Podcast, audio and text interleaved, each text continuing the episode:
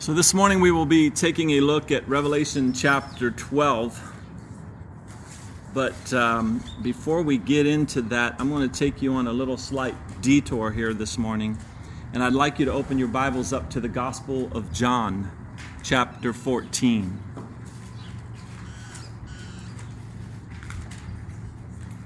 John chapter fourteen. Now, I know that there may not be an, a necessity for me to do this with those of you that are here this morning, but for the benefit of those that will listen to these recorded teachings, I'd, I'd like to share my heart with you for a few moments here as it pertains to the teachings that I share with you guys on a weekly basis.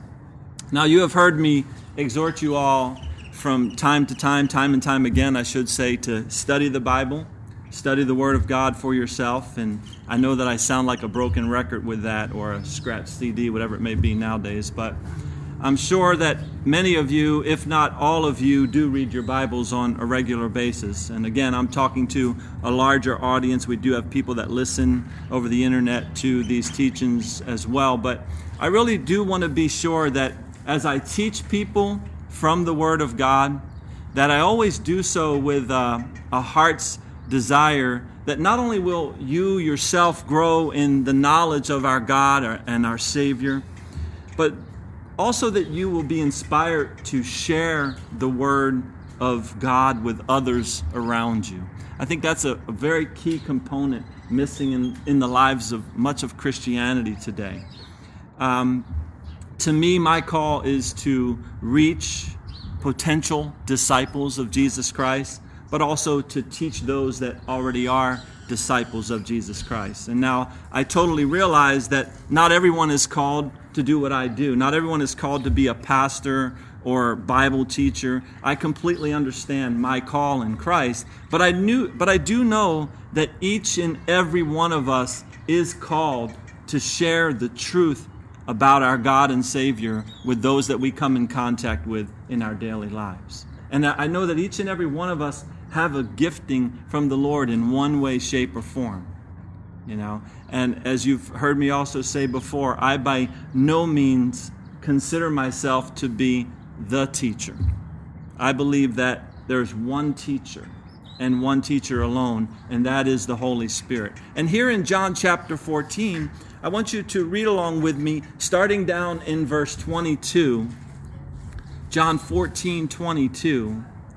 It says, "Judas, not Iscariot, said to him, 'Lord, how is it that you will manifest yourself to us and not to the world?' Jesus answered and said to him, 'If anyone loves me, he will keep my word.'" Now I want you to keep in mind here that Jesus is specifically answering a question here. He's answering the question, how is it that you will manifest yourself to us and not to the world? Do you ever wonder why people that have not had the Lord manifested to them don't understand the things of the Spirit of God? Well, we know First Corinthians two fourteen says that the natural man does not receive the things of the Spirit of God, for they are foolishness to him, nor can he know them because they are spiritually discerned. So Jesus is asked here, how is this, Lord? How is it that you manifest yourself to some, but others don't know you in the world, right? Jesus answered, verse twenty-three, Jesus answered and said to them, "If anyone loves me, he will keep my word, and my Father will love him, and we will come to him and make our home with him." So this is how Jesus manifests himself to those that believe on him, and more specifically to those that keep his word, as he says here. That's how he manifests himself to that person. And what happens is that that person, for the person that loves the Lord and demonstrate and demonstrates this by keeping his word, he, the Lord, and the Father come and make their home inside of that person. And this is the answer to the question. This is the way that Jesus is manifested to a person. You see, verse twenty-four says, "He who does not love me does not keep my words, and the words which you hear is not mine, but the Father who sent me." So remember, we know from John chapter one that Jesus is the Word made flesh. He came to the earth from the Father above. The words that Jesus speaks, he says, are his Father's words. Verse twenty-five, these things I have spoken to you while being present with you. So again, Jesus, Jesus is physically with his disciples here, and he tells them these things. Verse twenty-six, he says, but the Helper, the Holy Spirit, whom the Father will send in my name, he will teach you all things and bring to your remembrance all things that I said to you. So Jesus, in John chapter sixteen, said that it was better if he went away because the Holy Spirit would come if he did. And just like the Father sent the Son, and the Son testified of the Father's words, in like manner the Son sent the Holy Spirit, who testifies of the Son's words. And all of that, of course, being in what we know of as the Word of God, our Holy Bibles. It's all right here. This testifies of Jesus Christ. And the Holy Spirit is the author of the Bible. We know in Second Peter chapter one, it says that no prophecy of Scripture is of any private interpretation. For prophecy never came by the will of man, but holy men of God spoke as they were moved by the Holy Spirit. That's how we got this word. That's how we got the Word of God. Holy men of God spoke as they were moved by the Holy Spirit and wrote all of this down. So, with all of that being said, who is our teacher today? Who is your teacher? Is it me? Is it Billy Graham? Is it David Jeremiah, Greg Laurie, this man, that man, on and on? No, if you've been born again, the Holy Spirit of God indwells you, and he is your teacher. Okay? So, what do I do here then, Sunday after Sunday? It, all I do is simply use the gift that the Lord has given me to share the Word of God through the Holy Spirit, and it's what the Holy Spirit teaches you, not what I teach you. So the importance is, is all based on the Word of God, right? I am a Bible teacher. Yes, I am. But your focus needs to be on what you hear from the Spirit of the Lord. I am a man teaching you the Word of God. The Word of God is truth always, but I am a man. So let God be true and every man a liar.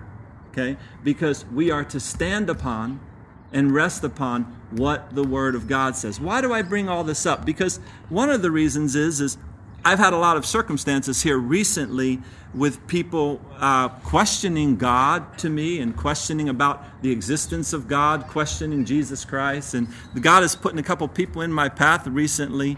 And I realized that the church just don't, doesn't share the gospel enough. The church just doesn't share the Word of God enough. Also, as I study through Revelation and as I teach Revelation, you know, I can look and see, well, this commentary says this and this commentary says that. It's the same verse, but we got five different things on this one verse. So what do I do? I kind of and, and I kind of throw it all out, and I seek the Lord in prayer and say, Lord, if you don't show me this from your Word, I don't want to teach it, because I don't want to be another comment, commentary out there for you. I believe that we all need to rely on what the Spirit of the Lord says to us at this point in time in our lives. And we all must realize, examine ourselves where we are in the faith and say, who am I really in Christ? What really do I stand upon? How really am I living my life out there, right? And then go back and, and say, is it upon the Word of God, right?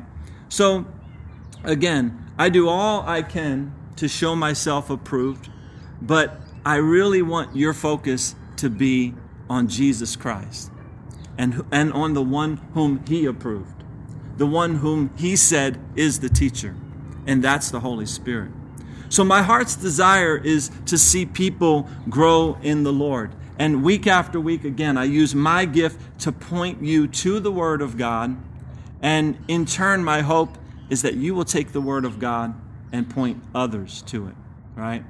I have also been given a gift to pastor people, so if you have deeper questions or concerns in regards to faith and the way you live out the Word, I'm here for you. But I just really wanted to take a few moments here and to emphasize with you the fact that the Holy Spirit is our teacher, the true teacher of the Word of God. So therefore, what do we need to do? We need to study the Word of God. We need to listen to the Spirit. No matter how pleasing a man teacher may be to you, someone else teaching the Word, you need to be fed on the Word of God yourself, right? So, before we jump into our teaching for today, one last verse that I'll exhort you with, very familiar verse to all of you. Be diligent to present yourself approved to God. A worker who does not need to be ashamed, rightly dividing the word of truth, but shun profane and idle babblings, for they will increase to more ungodliness. I've had a lot of profane and uh, babbling going on in my life with people approaching me recently about who God is and things like that. But it says their message will spread like cancer. But we have a message is a, that is a message of love. That is the Word of God. And that's a message that people that you work with, people in your family need it. They may appear that everything's okay and everything seems to be good, but people need the Word of the Lord, okay? Because today there are many messages that spread like cancer, and they're killing people spiritually, and they're leading people away from God and away from the Word of the Lord. So, all that being said, let's look at Revelation chapter twelve.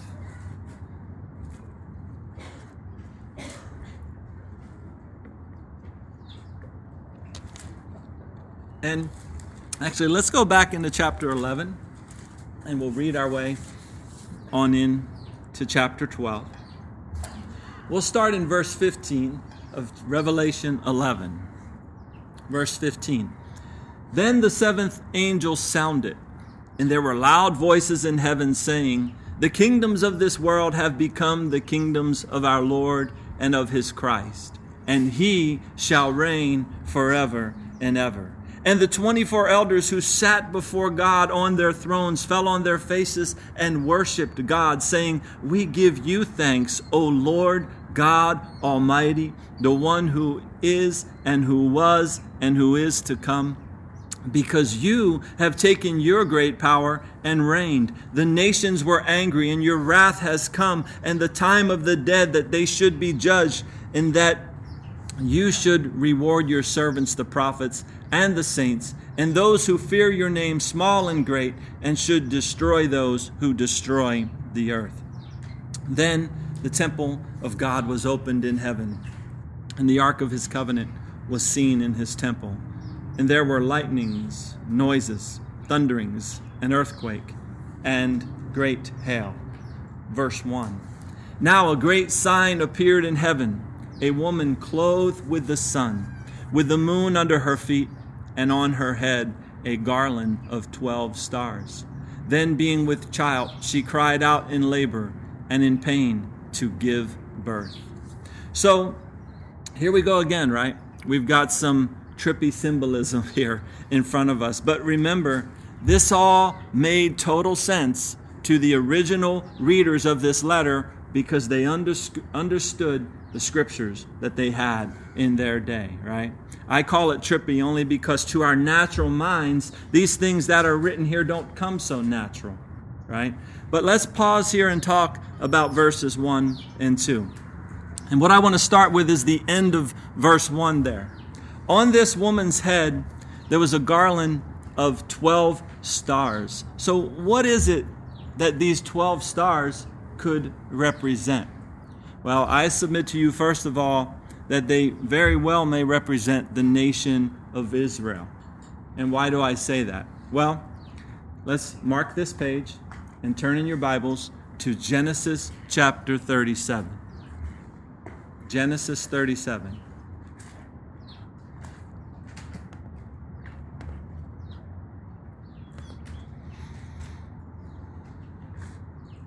This is where Joseph is revealing his dreams to his brothers and his father, and right? And let's start reading in verse nine. So Genesis uh, thirty-seven, nine. It says, "Then he dreamed still another dream and told it to his brothers and said, "Look, I have dreamed another dream, and this time the sun and the moon and the eleven stars bowed down to me." So he told it to his father and his brothers, and his father rebuked him and said to him, "What is this dream that you have dreamed? Shall your mother and I and your brothers indeed come to bow down to the earth before you?" So we have some very definite clues there, don't we? The son in Joseph's dream represents his father, Jacob, and the moon represents his mother, Rachel. But what I really want us to see here this morning is that the eleven stars of Joseph's dream represent his eleven brothers. Do you see that? Jacob gives us the interpretation. In, in the way that Jacob responds to Joseph, he gives us the interpretation. Again, Joseph said, "The sun, the moon, and the eleven stars bowed down to me." And Jacob said in verse ten, "Shall your mother and I and your brothers indeed come to bow down to you, to the earth before you?" And we know from Scripture that Joseph and his eleven brothers represent the twelve tribes of Israel.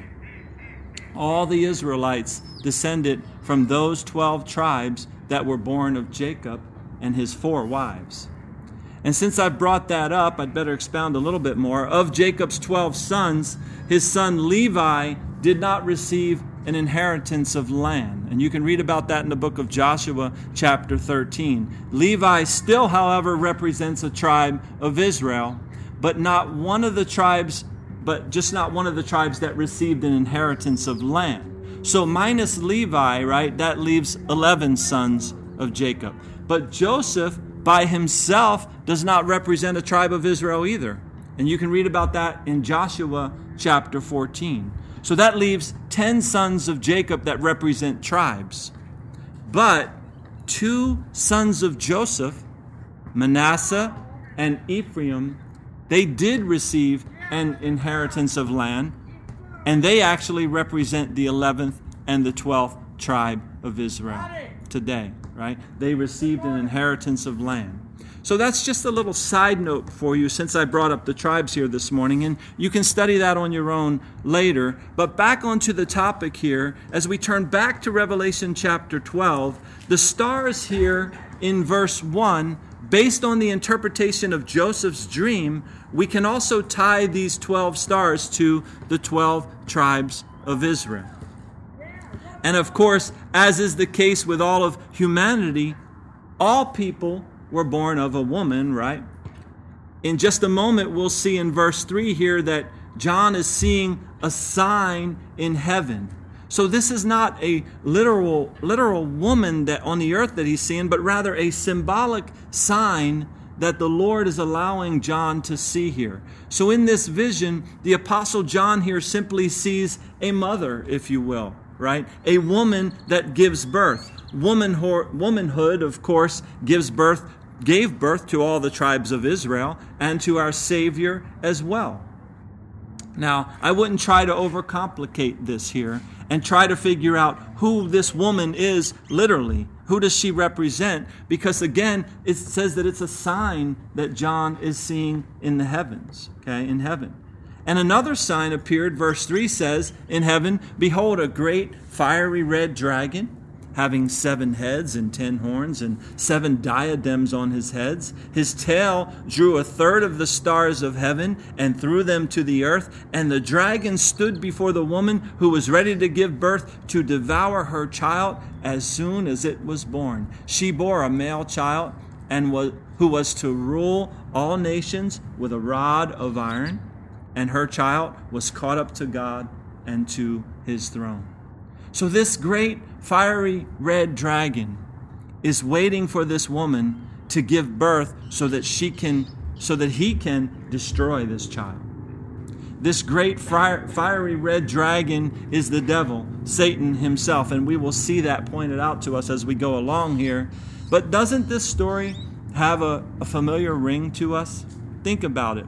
Wasn't there a woman that had a child that Satan wanted dead as soon as he was born?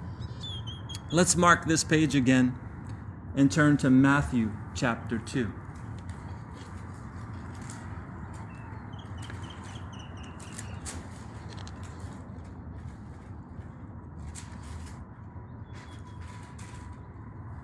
Matthew chapter two, the Gospel of Matthew.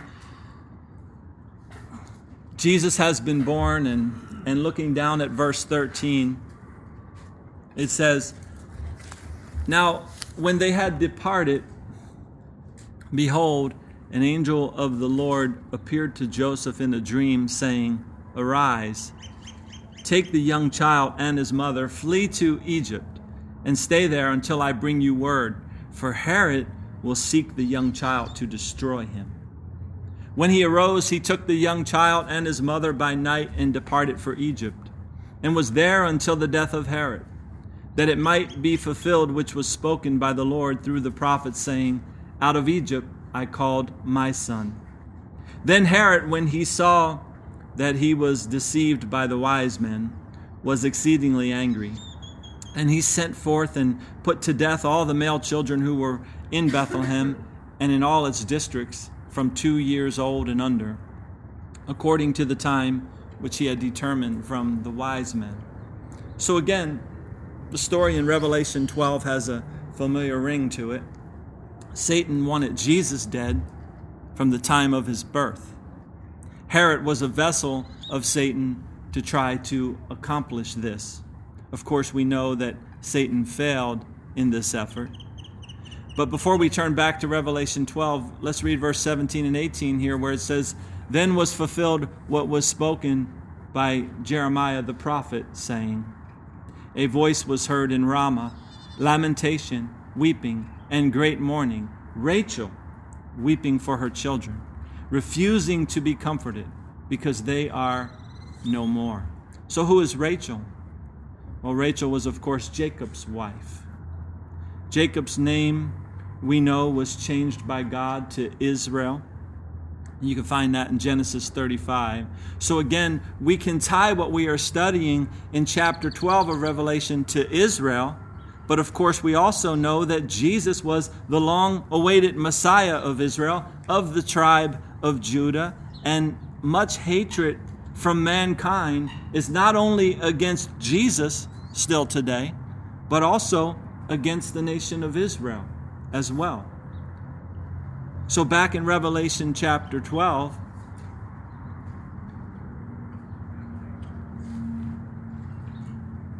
if you want to see this woman in labor here as a symbolic representation of the mother of Jesus, or if you prefer, prefer to see her as a symbolic representation of the mother of the tribes of Israel, I think that both of those interpretations are absolutely correct.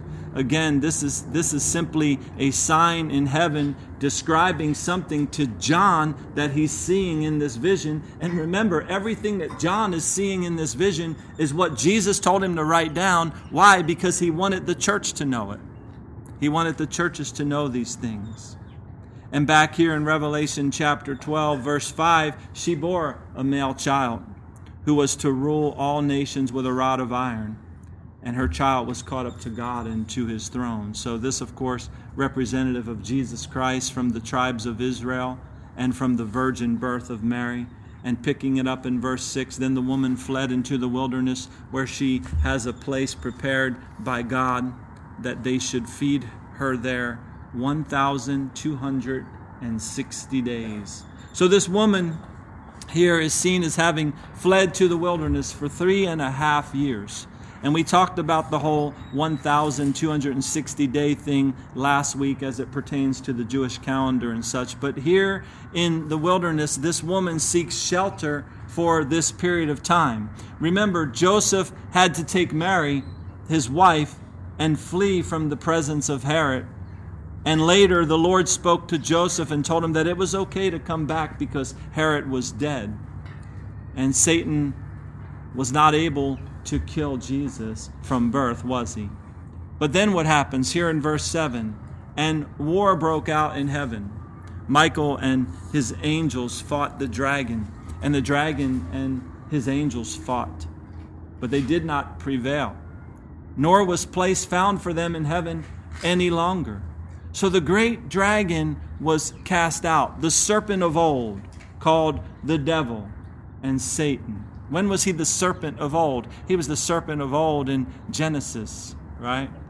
But this tells us here who that great dragon was, the devil, Satan, who deceives the whole world. He was cast to the earth, and his angels were cast out with him. So again, I told you that we would see the great fiery dragon was Satan.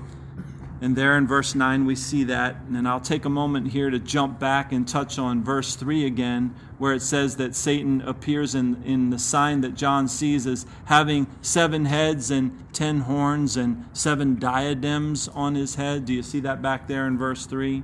Seven heads and ten horns and seven diadems on his head.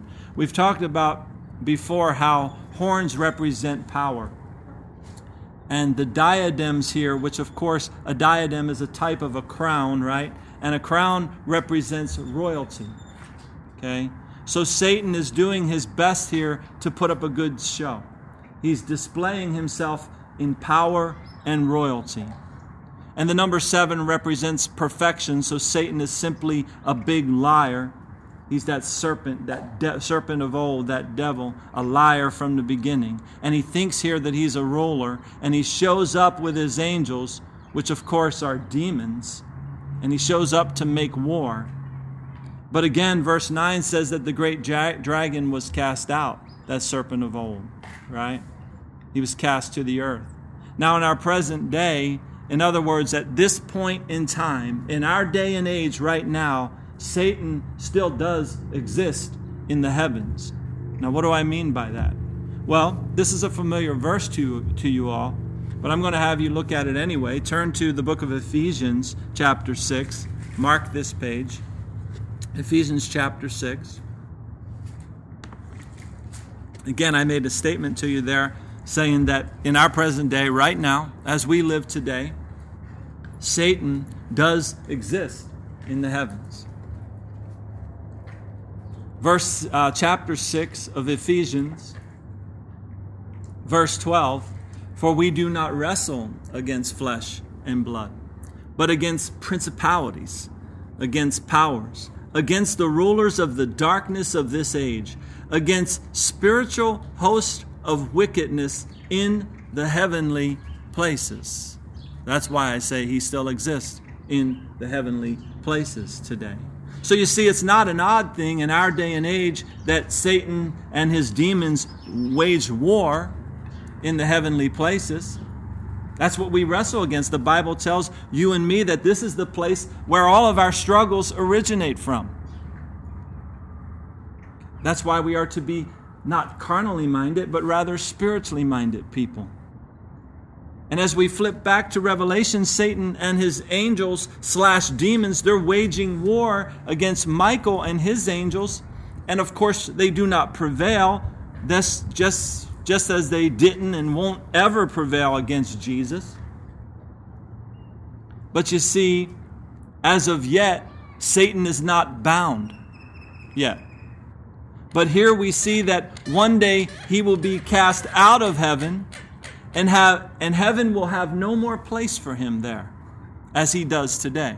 He'll have no more place there.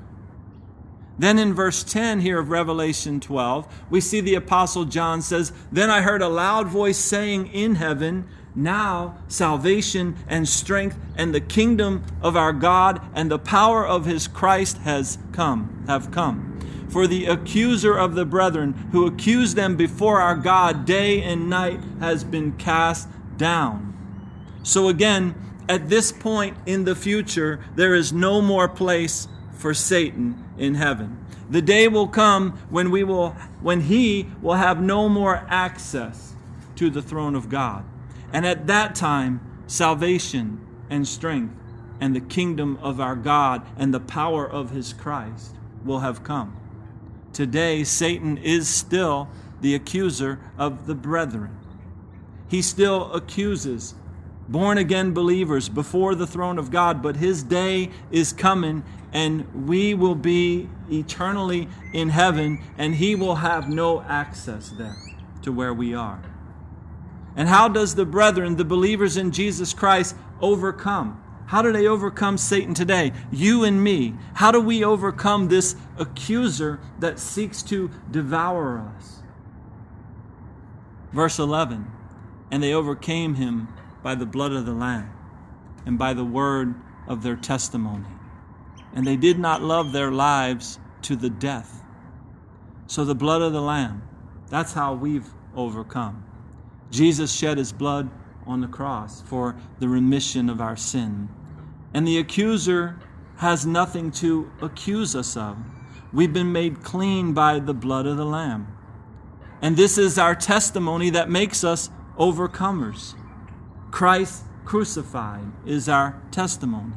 I once was lost, but now I'm found. Jesus, my Savior and my God, He came to the earth from heaven above. He became like us, and He took our punishment. So we see three key components there in verse eleven. The blood of the Lamb, the word of our testimony, and the fact that we are to not to love our lives to the death. We are to die to ourselves. We are to surrender all. Right? We are to give all to Jesus, every aspect, everything about our lives. We are to, like the Apostle Paul says in Galatians chapter two, verse twenty, we are to say, I have been crucified with Christ. What does that mean? I'm dead. I've been crucified with Christ. Nevertheless, I live. Yet not I, but Christ that lives in me. And, and this life that I now live in the flesh, I live by faith in the Son of God who loved me and gave himself for me. So we're completely surrendered, totally surrendered to Jesus. That's how we are overcomers. In First Corinthians six twenty, it says that you were bought with a price. Therefore, glorify God in your body and in your spirit, which are God's. First Corinthians seven twenty-three says, you were bought with a price. Do not become slaves of men. So again, three very key components here in verse eleven. Then verse twelve, therefore rejoice, O heavens, and you who dwell in them. Woe to the inhabitants of the earth and the sea, for the devil has come down to you, having great wrath, because he knows that he has a short time. So notice that. There are those who dwell in the heavens, and there are inhabitants of the earth at this point of time, in time that Revelation is talking about here. There are those in the heavens and those in the earth. Okay? Those who dwell in the heavens are the raptured church. And the inhabitants of the earth are those that are living during the Great Tribulation, that are going through that. And as I've said before, all hell is breaking loose on the earth. And woe to those that are here during this time. The devil is loose on the earth, and he has, as it says there, he has great wrath. Why? Because he knows this is it. His time is short. It's coming to an end.